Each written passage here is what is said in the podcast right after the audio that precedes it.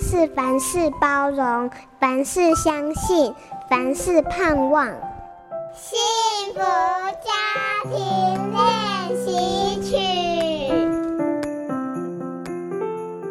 我先生是个不过生日的人，我可以感觉到为孩子过生日这件事情引发他的焦虑感。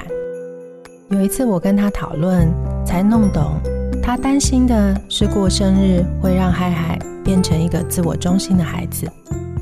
后来我跟先生分享了我对于生日仪式的看法。孩子来到世界的日子，我想要透过仪式，让孩子有机会听听他的存在是如何的影响或是温暖了别人，也有机会让他回应这些爱。我真正想庆祝的是一个生命到来世界以后，这些爱的流动。在仪式里，这些爱的颜色会跟着日子的节奏和规矩一起镶嵌到孩子的小宇宙里。儿子四岁的夏天，我带他夜宿屏东海生馆，一路上他背着自己的包包，买票、赶车、吃饭，他都愉快地配合着。隔天早上，我们在电梯里。